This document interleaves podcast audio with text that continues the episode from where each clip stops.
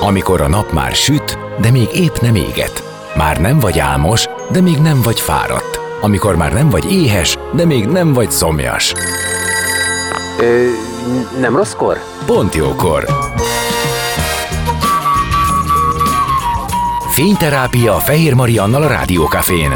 Benne a nap embere, kitekintés a világra és búvárkodás a lélekben. Minden hétköznap délelőtt 10-től délig. Pont jókor! Szép napot mindenkinek, Fehér Marian vagyok, és folytatódik a Pontjókor, benne pedig Szécsi Judit, pszichológus, klinikai és mentálhigiéniai gyermek és ifjúsági szakpszichológus, autógén tréner a vendég az életünk dolgaiban. A kamaszok nehézségeivel foglalkozunk, most leginkább azzal, ami a szülőknek okozhat problémát. Alkohol és cigaretta idő előtti kipróbálása. Mit jelent a kipróbálás? Hol kezdődik a rászokás? Miért és hogyan próbálják ki a kamaszok? Rossz társaság, korosztályos hatás, netán valami ö, utánzás vagy egyéb zavar van a háttérben, mi a megfelelő szülőreakció, és mi a teendő. Ezekről fogunk többek között beszélgetni. Vendégemmel Szécsi Judita, a zene után várunk titeket is, gyertek!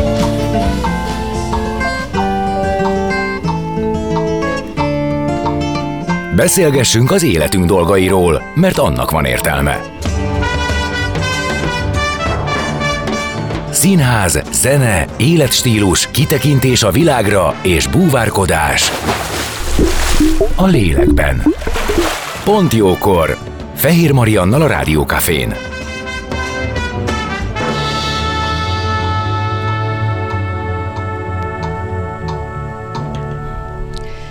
És vendégemmel Szécsi Judit, pszichológussal, akit köszöntök. Szia! Szia, én is köszöntelek.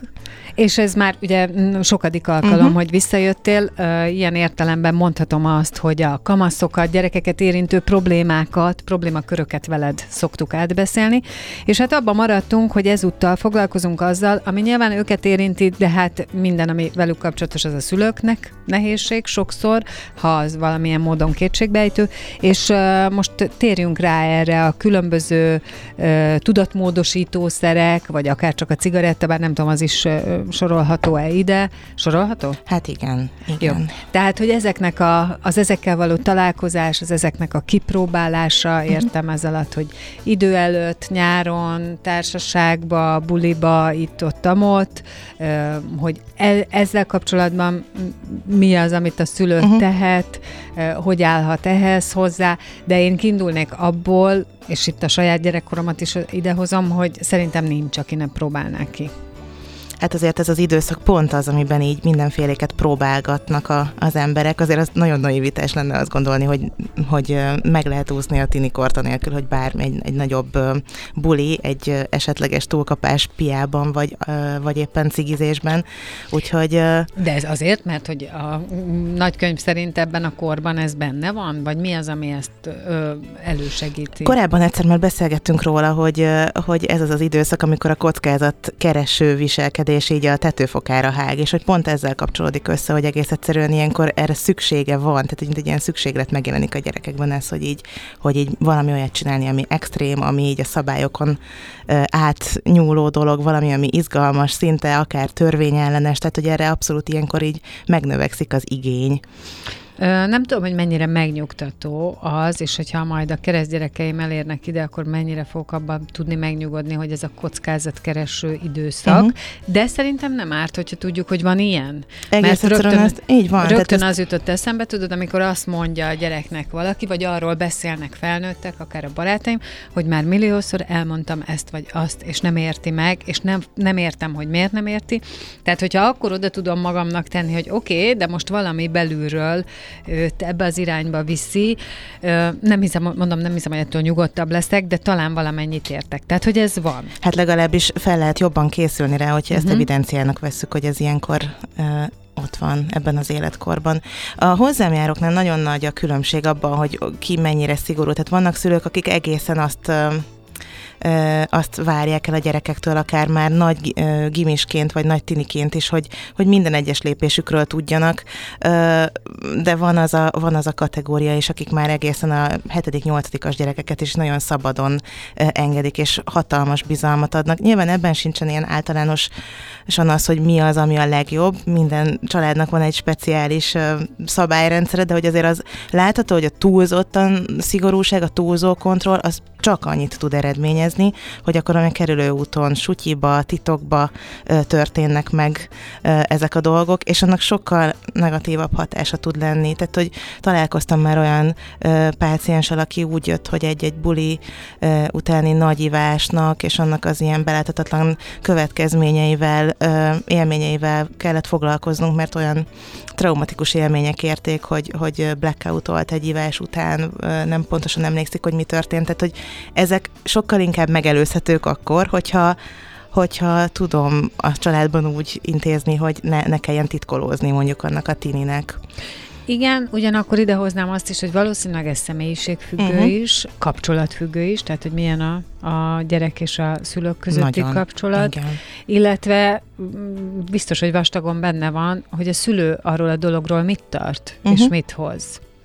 Hát igen, megint az önreflexió, ugye, hogy meg kell vizsgálnom magamat, hogyha van egy tini gyerekem, hogy én mit gondolok a, a bulizásról, nekem milyen élményeim voltak tini koromból, és hogy képes vagyok-e mondjuk a, a jelen helyzethez ezt így kicsit a, a módosítgatni, vagy azon változtatni, amit én gondolok róla. Tehát, hogy egy az egyben rá erőltetni esetleg egy saját nézőpontot arra az adott tinire, az nem biztos, hogy, hogy célra vezető. Tehát, hogy ebben szükség van egy szülői rugalmasságra is. És te nem azt gondolom, hogy el kell dobni a, az elveket, de hogy ezt, ezt mindenképpen vagy így az adott gyerekre alkalmazni, mert nem biztos, hogy az én saját tinim, az ő vele született temperamentumával hasonlatos-e, hasonlatos, mint amilyen én vagyok.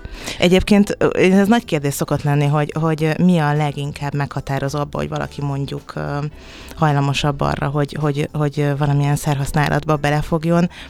Tiniknél nem elsősorban a genetikus faktorok azok, amik meghatározók, hanem a, a társas faktorok, tehát hogy a közösség, a közegem, a sulis közegem, a baráti közegem, ezek azok, amik elsősorban meghatározók. Ugye erről is beszéltünk már egy korábbi adásban, hogy így a, a, a társas ö, m, mm, kapcsolatok a referenciák, nem a szülő, nem a felnőtt, és hogy ezért nem mindegy. Ez az, ami, ami tud egy védőfaktor, meg egy húzóerő is lenni abba, hogy, merre, merre megy el. Tehát, hogyha még egy... tehát a társaságnak a meghatározó uh-huh. szerepe van abban, hogy hogy viselkedek, Így. tehát hogy akár utánozhatok akkor is, hogyha én azt amúgy nem is akarom, Pontosan.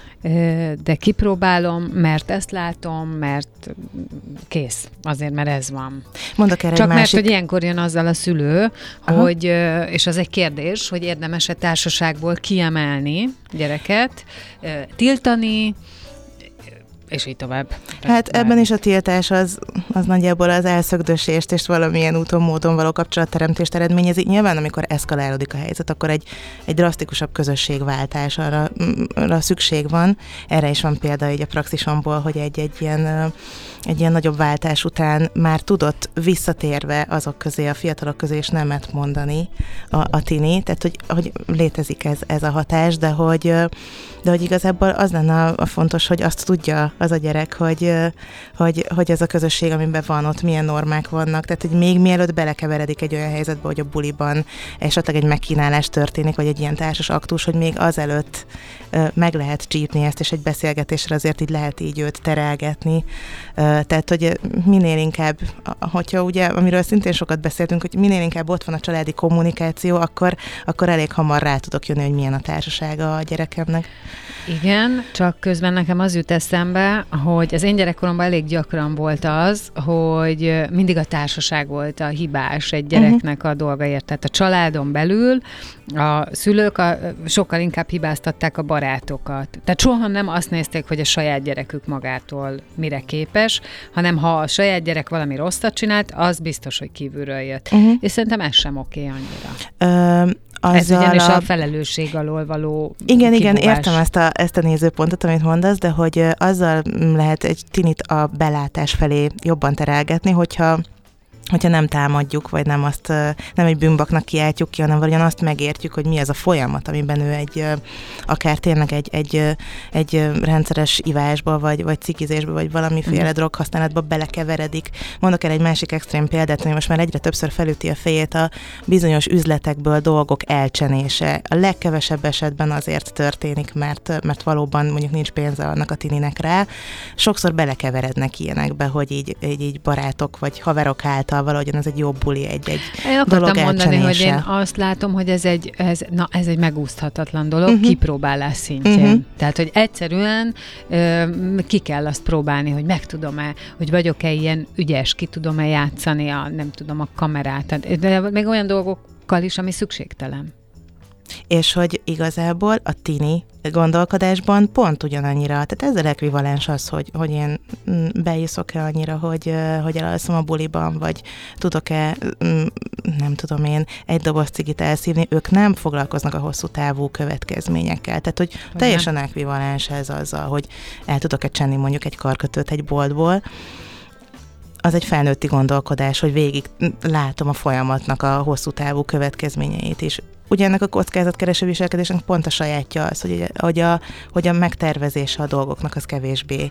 ö, egy ilyen összerendezett. Tehát, hogy ők azzal a részével nem igazán foglalkoznak, a fókusz nem ott van. Szolgál valamit ez a kockázatkereső viselkedés? A hát fejlődésben hát van mindenképpen, mindenképpen. Az, hogyha nincs meg ez az ilyen mindenfélenek a kipróbálása, annak a megtalálása, hogy mi az, amiben én biztos, hogy maga biztos vagyok, bátor vagyok, hol vannak tényleg, ugye ez, amit én sokszor mondunk, hol vannak az én határaim, meddig tudok elmenni, ez, ez kell ahhoz, hogy aztán, aztán kialakuljon valahogyan az, hogy milyen is vagyok én. Hogyha nem lázad egy kamasz, biztos, hogy ö, olyan felnőtt válik belőle, aki vagy teljesen maga ö, biztonsági kérdésekkel küzd, vagy, vagy olyannal, aki időről időre lázad, mondjuk ö, uh-huh, robbantja tehát a baráti rosszkor, társaságát. Rosszkor teszi meg, uh-huh. tehát nem akkor, amikor annak ideje van. Így. Igen, és, ezt ismerjük, amikor uh-huh. valami kimarad, elmarad, ez bepótlódik az élet során. Sőt, van, amikor nem is tud bepótlódni, hanem egész egyszerűen ismétlődik újra meg újra ez a lázadási ciklus. Tehát, hogy... Ja, hogy nem enged tovább. Uh-huh. Uh-huh. Tehát, hogy ha ez valamennyire relatív, normális keretek között meg tud történni egy tininél néhány túlkapással, akkor az, az azt jelenti, hogy mégiscsak jól. Tehát, hogy ez a, ez a jó úton haladás a tinikorban. Felelősségvállalás gondolom ezzel jön be mint követ, tehát a következményeknek uh-huh. a mhm. felismerésével. Úgyhogy ö, ide fogjuk hozni azt, hogy mi a szülők szerepe, vagy hogyan is tudja ezt a szülő önmérsékletet gyakorolva úgy végigvinni, hogy a lehető legjobbat tegye a gyerekének, és közben lehetőleg ő se hordjon ki egy lábon egy infartust. De még előtte azt is ide tenném, hogy az a szülő, aki azt mondja, hogy jó, mm, tehát kettő típusra uh-huh. akarok kitérni. Az egyik, aki azt gondolja, hogy mindent is tudok a gyerekemről, és mindent is megbeszélünk, és, és ezt gondolhatja tök jogosan, mert tényleg így néz ki. Valószínűleg annak a gyereke is csinál olyan dolgot, ami amit, amit ő aztán mégsem tud. És amikor erre kiderül, akkor hajlamosak vagyunk mi felnőttek nagyon elkeseredni, elveszíteni a bizalmunkat, elkezdeni azon gondolkodni, hogy mit nem mond még el, mi történik máskor. Azt hiszem, hogy bele tud vinni egy olyan ö, lelki kaszkádba, amiből nehéz kikeveredni. Én arra kérlek, hogy itt vagy uh-huh. védd meg a tiniket, uh-huh. vagy oldozd fel a szülőket, tehát, hogy amikor egy ilyen kvázi bizalomvesztés történik, akár átmenetileg, az helyén van-e, és hogy hogyan lehet belőle kijönni. Ugye az a fontos, hogyha mondjuk rajta kapódik egy tini egy, egy valami fajta hazugságon, akkor ne általánosítsuk túl, hogy akkor most itt egy bizalomvesztés volt, örökre, soha többé De nem tudok hogy bízni. Ez, meg, ez abszolút, abszolút. A fejben. De hogy ide mégiscsak azt kapcsolnám, hogy ma, a, a hozzám járó tinik szüleinél tapasztalom nagyon sokszor azt, hogy már maga az egy bizalomvesztés, amikor rádöbbennek arra, hogy egyre nagyobb a privát szférája, lelkileg is a gyereküknek. Tehát, hogy ez megint egy olyan, amit így fontos így evidencia ként kezelnünk, hogy igen, egyre nagyobbá válik az a privát szféra, amiben nem enged be, és ez nem azért van, mert nem bízik bennem, hanem mert fejlődik, felnőtté kezd válni, önállósodni kezd, és hogy, hogy ez ez ugyanolyan, mint amikor egy gyereknek a mozgásfejlődésében már megtörténik az, hogy el tud távolodni az anyukájától, explorálja maga körül uh-huh. egy a területet, és aztán utána vissza-visszatér. A lelkileg is így van, hogy egy kicsit először el kell tudni távolodni, és ebben őt támogatni kell, és aztán majd, amikor ez megvan, akkor újra el fog kezdeni közeledni. Tehát, hogy szerintem innen kell indulni, hogy ezt helyre rakjuk magunkban, hogy, hogy ez tök oké, okay, hogy van egy egyre növekvő privát szféra, amiben nem osztja meg, amikor becsukja az ajtót, amikor elvonul a telefonnal, és a videóhívásban a barátokkal úgy beszél, hogy ne, ne is hallatszódjon ki a, a falon keresztül. És akkor ide kapcsolnám még szintén a tini pszichológusoknak a, a szerepét, hogy ugye legtöbbször ezt a, ezt a szférát, aki mondjuk segítséget kér tini, ebben a szférában felmerülő kérdéseket, ebben a privát szférában általában a pszichológusával beszéli meg, és hogy nagyon meg szoktam dicsérni a szülőket, amikor ezt így tényleg helyi értéken tudják kezelni, hogy az, az tök oké, okay, hogyha ő velük nem, viszont van egy felnőtt egy szakember, akivel meg igen. Hát tehát ezt az érteni uh-huh. kell, hogy ezért visszük oda, nem? Tehát, mm, igen, de hogy ezzel együtt mégiscsak sokszor megjelenik Fájdalmas. egy ilyen ambivalens érzés, uh-huh. fájdalom, esetleg egy ilyen nem tudatos uh-huh. rivalizálás, neheztelés, Jó, hogy értem. bezzeg vele. Tehát, hogy ezt azért fontos, hogy hangozzon el, hogy így, hogy ebben is egy ilyen önreflexió szülőként, hogy aha, igen, igen, ez van bennem, de hogy ez nem baj, mert hogy a hosszú távú cél pont az, hogy nem a pszichológussal, hanem egy ilyen újraközeledés meg tudjon történni.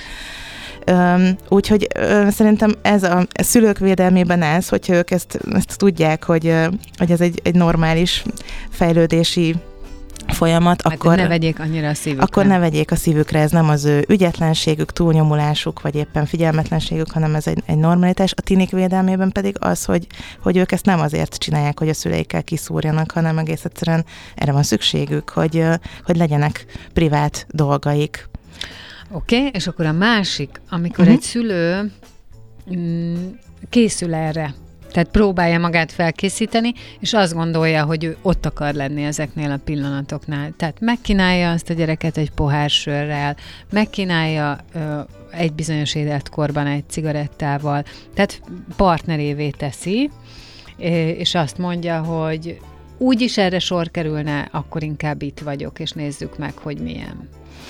Én magam is a, a, az úgynevezett ártalomcsökkentésben hiszek, és azért hosszú távon minden tanulmány, és ezt mutatja, hogy ez, ez a célra vezető, nem a tiltás, nem a, annak a sok negatívumnak a hangoztatása, hogy mi történik, ha ezt vagy azt csinálod, hanem pont ez segít, hogy legyen információm róla, hogy mire készül, vagy, vagy esetleg ebben a részében pont így részt venni, hogy, hogy lehet együtt egy pohár bort inni, akár abban vannak nagyon helyes tűnik, akik arra vágynak, hogy, hogy az első berúgást azt mondjuk otthon történhessen meg mondjuk egy szülinapi bulin, tehát hogy ezek, ezeket így érdemes így, így pozitívként felfogni, hogy tök jó, mert hogy ő azt szeretné, mit is szeretne, hogy biztonságos közegben kipróbálni dolgokat. Ez egy nagyon pozitív dolog, és hogy Ugye tényleg ez volna a cél, hogyha ezeket az élményeket így átéli, az egy olyan közegben legyen, ahol, ahol nem kerülhet bajba.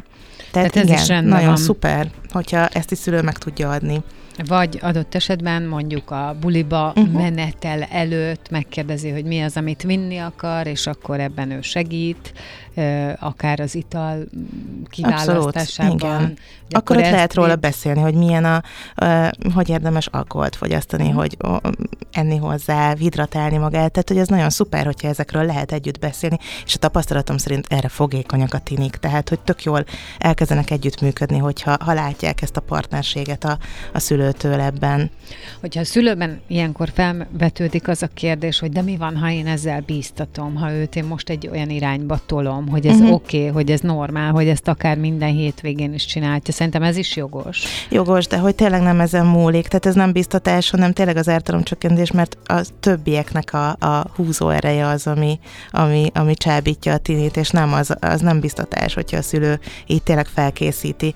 Üm, nagyon sokszor az történik, hogy felkészületlenül ér egy ilyen helyzet egy tinit, akkor sokkal nagyobb valószínűséggel történik ilyen úgynevezett rohamívás például. Tehát Aha. amikor nagyon gyorsan, nagyon sokszor csinálják, buli előtt alapozunk, és akkor 10 perc alatt értetlen mennyiségű rövid italt megisznak, és mondjuk azt sem tudják, hogy ez nem azonnal hat, hanem később mondjuk az beüt. Tehát, hogy, hogy ez, egy, ez is egy ilyen, ilyen tapasztalat, hogy, hogy annál inkább minél kevesebb az információk, és minél erősebben tiltanak a szülők, annál nagyobb a valószínűsége az ilyen elég katasztrofális dolgoknak. Nagyon berúgás, blackout, esetleg akkor rosszul lét, rosszul lét belekeveredés van amilyen meggondolatlan szexuális ö, helyzetbe, tehát hogy mégiscsak az a Meg kell inni azt a pohárból a gyerekkel. Értem. Zene, és innen folytatjuk a beszélgetést. Vendégemmel Szécsi Judit, pszichológussal. Maradjatok ti is.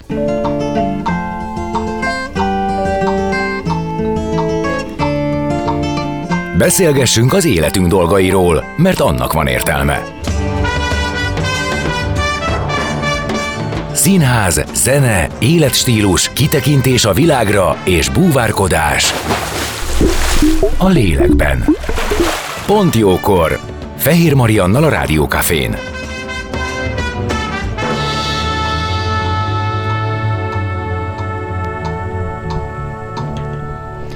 És folytatjuk is vendégemmel Szécsi Judit pszichológussal, a témánk pedig a gyerekeknek, illetve a tiniknek a kipróbál kockázatkereső uh-huh. magatartása, vagy a kockázatkereső magatartáshoz kapcsolható kipróbálások, a mindenféle kártékony dolgok, mint dohányzás, mint alkohol, mint csapatos berugás, mint mindenféle olyan sztori, amit nem biztos, hogy szülőként jó szemmel nézünk, de mint az kiderült, elkerülhetetlen, és egyébként, ha mindenki egy kicsit visszanéz a saját gyerekkorára, vagy fiatalkorára, akkor azért megtalálja legalább az írmagját annak, hogy volt ilyen, és arról is beszéltünk, hogyha ez valamiért kimarad, ne adjék tiltás miatt, akkor ez igazából csak úgy le lesz nyomva a labda a víz alá. Tehát valahol, valamikor ez azért kijön, valamilyen formában, tehát az is lehet, hogy az a legjobb, hogy a legkörültekintőbben, és amennyire lehet ártalom csökkentve, ebben az időszakban minden türelmet és fegyelmet összeszedve mégiscsak engedni, hogy ezen átmenjen a gyerek, persze nyilván ennek vannak határai, keretei, és te mondtad, hogy a támogató, vagy ebben résztvevő magatartás az egyáltalán nem bíztatás, tehát ha egy szülő azt mondja, hogy na, fiam, lányom, lehet, hogy most ott tartasz már, hogy akár meg is ihatsz egy pohár sört, gyere, kóstold meg, nézzük meg milyen, vagy megkínálja. Ugye igazából a dohányzásban sokszor benne van az utánzás. Így van, igen. E, és igen, azt az, az kicsit nehéz elvárni, hogy valamit ne csináljon a gyerek, amit mi meg igen. Uh-huh azzal, hogy ez egészségtelen, tehát akkor te ne csináld, én megcsinálom, akkor ő meg nem érti, hogy te miért akar, miért, miért károsítod magad. Na de ez csak egy kiszólás. Szóval, hogy, hogy lehet, hogy ez is jó, és én most átmennék ennek a nehezebb vagy keményebb részére, mert hogy ugye mondtam a felvezetőben, hogy ez egy kérdés, hogy hol a határ. Tehát mikor kipróbálás ez, és honnantól válik ez egy szokássá, egy szenvedélyé, a mögött mi lehet, na és akkor mit lehet tenni. Uh-huh. Tehát egyáltalán hogyan felismerhető az, hogy mondjuk a gyerek, ja, rászokott a uh-huh. cigire. Még amikor így szuperül összefoglaltad az előző blokkot Kettő ezzel kapcsolatban, az ezzel kapcsolatban még az jutott eszembe, hogy amúgy mondjuk az alkoholfogyasztással kapcsolatban, hogy a médiában is mennyire tud jönni egy ilyen tök jó buli, ígyunk meg egy, nem tudom én, valamilyen koktél, stb. Tehát, hogy sajnos ezekre is nagyon, nagyon rá tudnak kattanni, tele van a közösségi média mindenféle ilyen poénos dolgokkal. Tehát, hát, hogy, hogy az a, a, sokszor az a kommunikáció, hogy amúgy ez tök jó, tök bulis dolog hogy mikor válik problémássá? Hát ugye, hogyha a saját a gyereknek az életvitelében akár az iskolai előremenetelében zavarok keletkeznek emiatt, akkor már problémás alkohol és vagy egyéb szerhasználatról beszélhetünk. A hozzám járók kapcsán mindig ö, megmutatkozik az, hogy itt, itt valami rendszer szintű dolog van ilyenkor, tehát hogy ö, nem az történik, hogy az az adott gyerek valamilyen nagyon borzasztó, nem tudom, fejlődési irányt vesz, vagy így teljesen erkölcstelenné válik, hanem minden esetben, hogyha megnézzük az egész családot, általában ilyenkor mindenki nagyon kétségbe és bejönnek együtt, és család konzultációs alkalmakat tartunk, előbb-utóbb kiderül, hogy ott a családi rendszerben van valami elcsúszás. Mondok erre példákat, kiderül, hogy valamelyik szülő mondjuk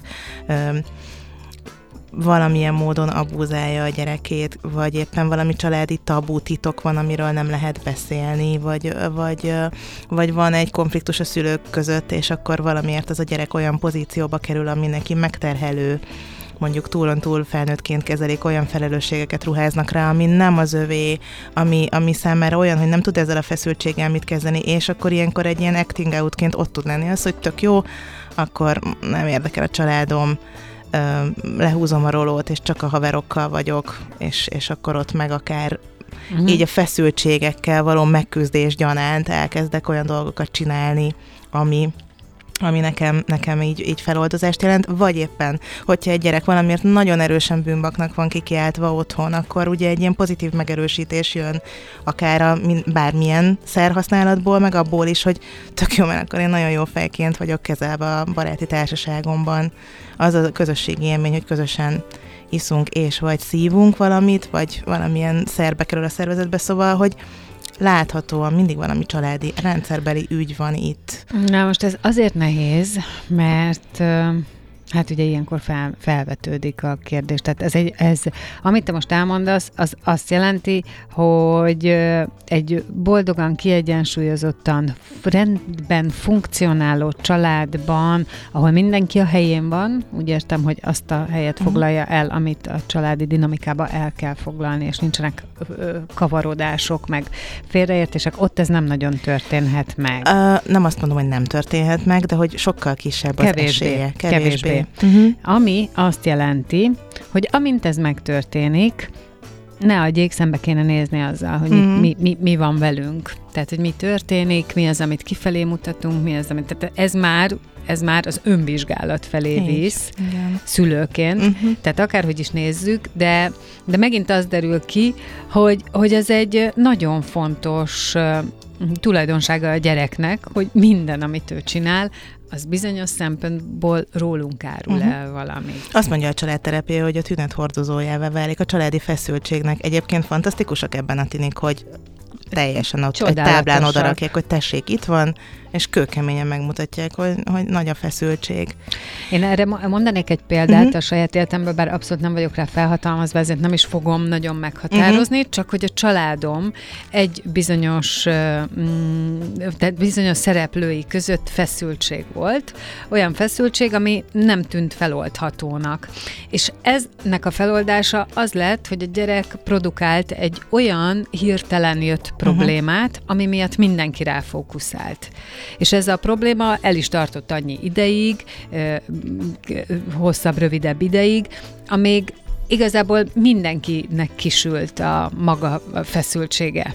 Tehát ilyen értelemben elérte azt, ez a helyzet, ez a szituáció, hogy mindenkinek ki kellett mondania, hogy uh-huh. mi a mhm. legfontosabb uh-huh. számára, ö, abba kellett beletenni magát, és az egyébként őket foglalkoztató, nem annyira hangsúlyos ügy, amin rágták magukat, az, az, az, így, az így kitűnt. De egyébként szerintem ilyen az élet természete, uh-huh.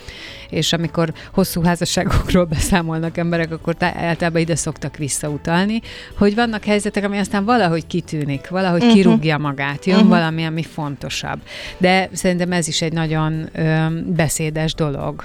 Tehát maga részéről egy tini ilyenkor leginkább menne ebből az egész feszültségből, de való igaz, hogy olyan funkciót, és tényleg ezek nem tudatosan működő folyamatok egy családban, olyan funkciót is betölt, hogy akár mondjuk egy, egy házastársi konfliktust is megold ezzel, hogy egy, egész egyszerűen a figyelem nem oda fókuszálódik, hanem az adott tininek a problémájára.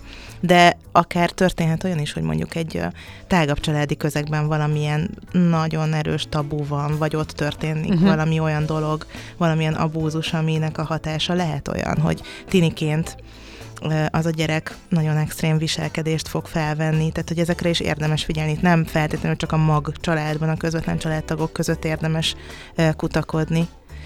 És hogy ami nagyon fontos még, hogy nem csak a, a családterápia az, ami ilyenkor segít, vagy a családi rendszerre való rápillantás, bizony vannak helyzetek, amiben a tinivel egyénileg is el kell kezdeni foglalkozni ilyenkor, hogyha valami trauma érte, vagy hogyha olyan szintet ölt már az a szerhasználat, akkor léteznek tini rehabok, ahova hónapokra intézményi ellátás keretein belül be tudnak költözni, tehát hogy ez létező dolog, és egyáltalán nem szégyen, hogyha, hogyha ez megtörténik, sőt, nagyon jó hatékonysággal dolgoznak ezeken a helyeken. Hogyan történhet meg, hogy eltelnek hónapok anélkül, hogy ezt a család észlelné? Ennyire jól tudják magukat álcázni, vagy a közösség, amiben vannak, ott egymást bevédik, vagy kivédik? Tökéletesen álcázzák magukat. Mm. És ugye, amiről szintén korábban beszélgettünk már, hogy, hogy ha nincsen kapcsolódás, tehát hogy mindenki ott éri a párhuzamos dimenzióban az életét a családban, simán el tudnak telni hetek, hónapok úgy, hogy nem veszem észre, hogy a gyerekemnek mondjuk a tekintete az sokkal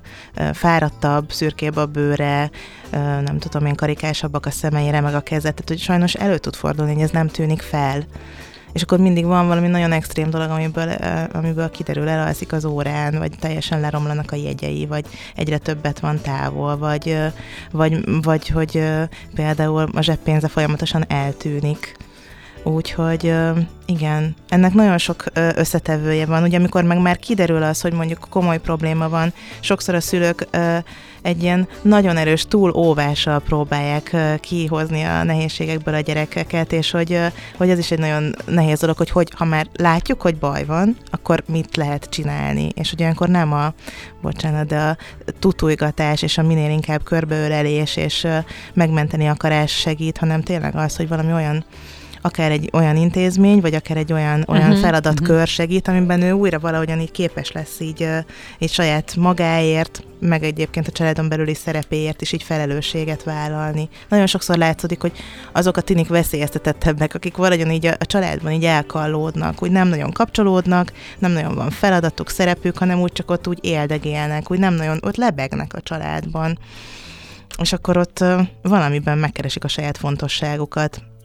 Az ilyen esetekben a szembesítés azzal, amit csinálsz, ami ennek uh-huh. a következménye lehet, teszem azt, megmutatni egy filmet, uh-huh. egy könyvet, bármilyen olyan történetet előszedni, ami ennek a viselkedésnek az elfajulása és a uh-huh. következményeit mutathatja meg. Ez ö, érvényes dolog? Az elretendő példák nem segítenek, sőt, sokszor inkább még, még jobban a, a, a, ez az ilyen extrém viselkedés felé tolnak, viszont nem maradjon soha következmény nélkül. Tehát, hogyha látom, hogy tök részegen megjön a gyerekem egy buliból, akkor, akkor arról nem akkor, amikor éppen uh, ittas, hanem másnap mindenképpen beszélni kell. Tehát, hogy igen, ezek nem maradjanak ilyen uh, megbeszéletlen szőnyeg alá söpör dolgok, hanem ezeket ki kell mondani. Tehát, hogy ezek ne, szintén ne tabuként legyenek otthon, hogy van valami probléma, tudod az, amire mindig utalgatok, én is, meg apád is, nem, ezekről eh, beszélni kell, és arról is, hogy milyen eh, lépéseket teszünk, hogyha már észrevettük, hogy, hogy mi a helyzet. Nehéz. Azt tapasztalom, hogy így a családilag nagyon nehezen állnak bele a, a, a, az emberek, vagy így a családok komplet családként a, a terápiákba. Tehát, hogy valahogyan az a lépés nagyon nehezen történik meg, hogy jó, akkor együtt megyünk. A gyerekemért megyek szakemberhez, az igen, de az, hogy, hogy azért, hogy így a családi rendszerre pillancsunk rá, azért sokkal nehezebben válnak motiváltá. Miért? Hát, amit te is említettél, hogy azt felismerni, hogy lehet, hogy én is hozzájárultam az ahhoz. Nagyon, az nagyon nehéz. Nagyon az nehéz. És egyébként a felismerés szerintem még mindig nem elég. Uh-huh. Tehát azután valamit csinálni kell, valamit tenni kell. Abszolút. Én nagyon sokszor hallom azt, hogy jó, de én még mit csináljak? Uh-huh. Mert hogy azt gondolják, hogy amit megtettek a szülőként, az már így is nagyon-nagyon sok és túl van, uh, tehát már túl van a teljesítő képesség. De hogyha felismerem, hogy én azt gondolom, hogy kimaxoltam a lehetőségeimet, azért egy külső uh-huh. szakember meg biztos, uh-huh. hogy tud olyan szempontokat behozni, ami... De ott valószínűleg belép a szégyen más. is egyszer-egyszer, Biztosan, nem? igen. De hogy ez nem nem egy szégyen, nem egy kudarc, hogyha ez megtörténik. Tehát, hogy valamilyen módon Szerintem ez a legfontosabb, ezt kellene tudatosítani, uh-huh. hogy az, tehát, hogy a külső segítség benne van a nevében. Akkor kell, amikor belül már nem tudjuk megoldani. Hányszor és... történik meg az, hogy, a, hogy előbb eszkalálódik érzelmileg a helyzet, mint hogy bármit egymásnak el tudjunk mondani családon belül. Nagyon hamar vita van, nagyon hamar lezárás van, nem mennek át az információk. Tehát egy, egy családterepén ilyen helyzetekben sokszor ilyen mediátori szerepet töltenek lépjenek be a szakemberek, hogy valahogy ugye a, a, a információk egymás felé el tudjanak jutni feszültségmentesen, és aztán természetesen ezen kívül minden családtag kap is ott eszközöket. A tinik azért ö, kapnak rá egy idő után a családterápiára. Sokszor azt gondolják, hogy olyankor ö, rájuk húzzák a vizes lepedőt, és akkor ők lesznek a bűnbakok, de amint megérzik azt, hogy szó nincs erről, hanem mindenki saját jogon, saját érzésekkel, szükségletekkel van ott, akkor nagyon-nagyon elkezdik megszeretni. Hát hiszen akkor róluk lesz uh-huh. szó.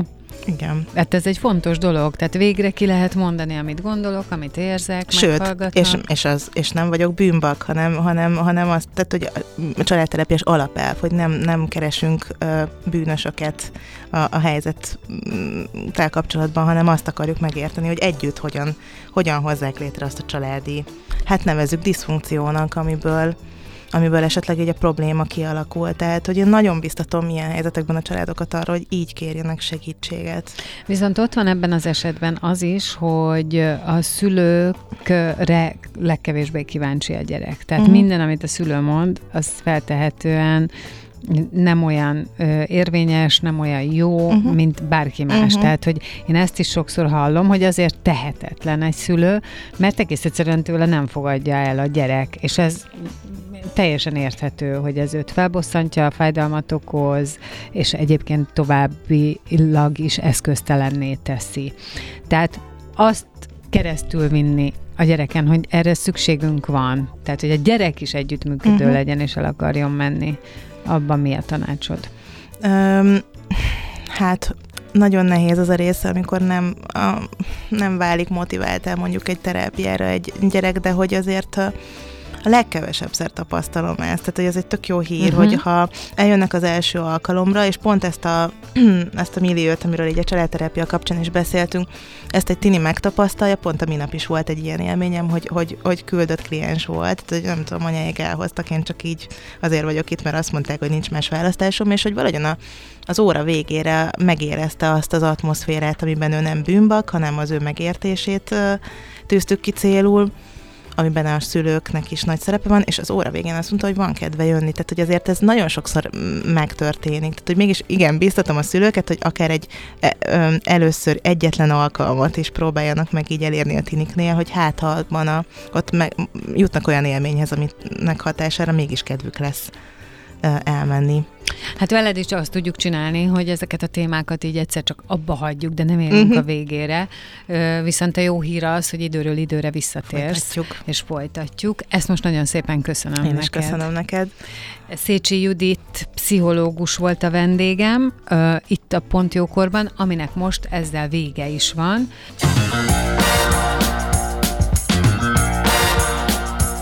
Dél van. Pont jókor azaz most ér véget Fehér Maria műsora. De minden hétköznap tízkor gyertek, a cipőt sem kell levennetek, csak ha akarjátok.